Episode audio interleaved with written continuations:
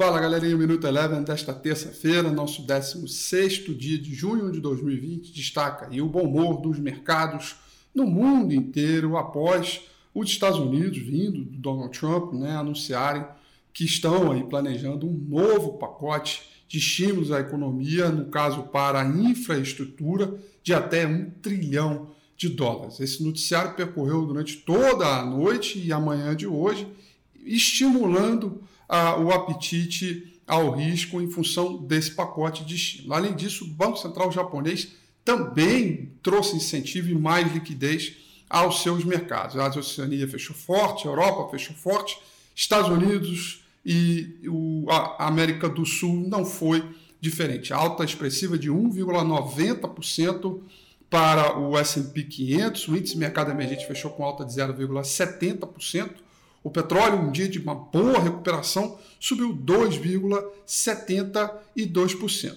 Ainda durante o pregão de hoje, a China elevou o seu grau de preocupação, suspendendo aulas em função da, do aumento do número de, contamina, de contaminações em função do Covid-19. Isso trouxe algum cenário de preocupação e os mercados pararam de renovar máximas. Inclusive, Aqui é, na B3, muitos papéis, apesar de terem fechado um terreno positivo, eles fecharam abaixo do preço de abertura do dia, ou seja, tiveram força vendedora ao longo do intraday. O índice Bovespa fechou em alta de 1,25%, com destaque é, para GGBR, né, que tem relação com o mercado internacional, relação com os Estados Unidos, alta expressiva de 9,23%, a melhor valorização do índice Bovespa para a sessão de hoje.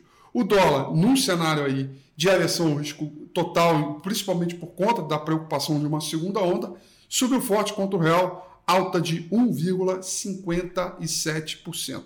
O Minuto Eleven fica por aqui. Quer ter acesso a mais conteúdos como esse? Inscreva-se em nosso site www.elevenfinancial.com e também siga a gente nas redes sociais. Eu sou Rafael Figueiredo e eu te espero no próximo Minuto Eleva.